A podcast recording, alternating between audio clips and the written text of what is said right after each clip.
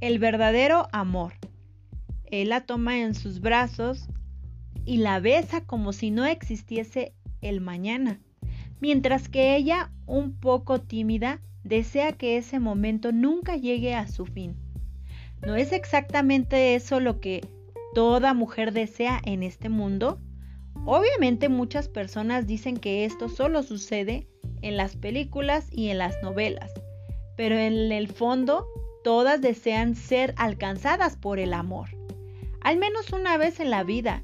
En cuanto a eso, hay aquellas que viven en su búsqueda en todas las relaciones que tienen e incluso lo encuentran, pero luego lo pierden de nuevo. Yo conocí el verdadero amor por primera vez a través de mi matrimonio con mis padres. Vivían como si estuviesen en plena luna de miel. Uno no conseguía estar lejos del otro, especialmente mi madre que aunque fuese un hombre fuerte y duro, parecía incluso un hombre siempre que se encontraba sin su otra mitad.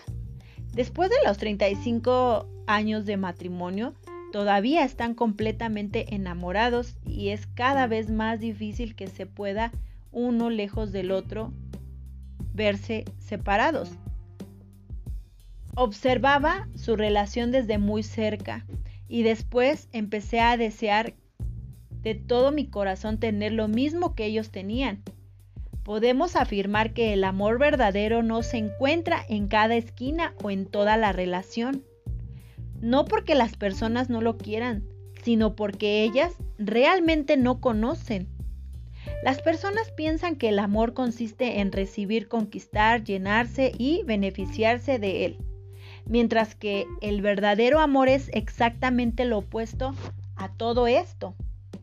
El verdadero amor consiste en dar y no esperar nada a cambio. Es paciente, nunca busca sus propios intereses. Muchas jóvenes hacen de todo para poder decir que tienen un novio. Muchas mujeres llegan al punto de iniciar relaciones que no tienen ningún futuro, solo para poder tener un hombre con quien pasar la noche. Mujeres solteras se quedan embarazadas solamente para realizar el deseo de ser madres. Infelizmente ese es el único tipo de amor que muchas personas conocen. El amor que solo quieren pasar si que pide, exige, saca provecho, recibe y que siempre acaba por complicar la vida de muchas o muchos. Esas personas no piensan en nadie más que en sí mismas. Cuando Dios dio a su hijo, él no tenía la intención de asumir el control de las personas, pero lo entregó simplemente para beneficiarlas, para que pudiesen ser salvas. Esto sí es amor verdadero, dar sin saber si se va a recibir algo a cambio. Él es incondicional, no importa lo difícil que la situación se vuelva, es real y nunca se acaba. Podemos definirlo así, pero yo os digo, amar a vuestros enemigos y orar por los que os persiguen. Mateo 5:44. Solamente el verdadero amor puede tener una actitud como esta, en un mundo donde las personas se odian por cualquier cosa. Solamente aquellos que conocen el verdadero amor consiguen amar a Dios de la verdad y de verdad. Las personas buscan a Dios por varios motivos y piensan que lo aman, pero la verdad es que tienen una agenda llena de compromisos y Dios tiene la obligación de cumplir lo prometido en sus vidas. ¿Por qué es tan difícil entender el verdadero amor?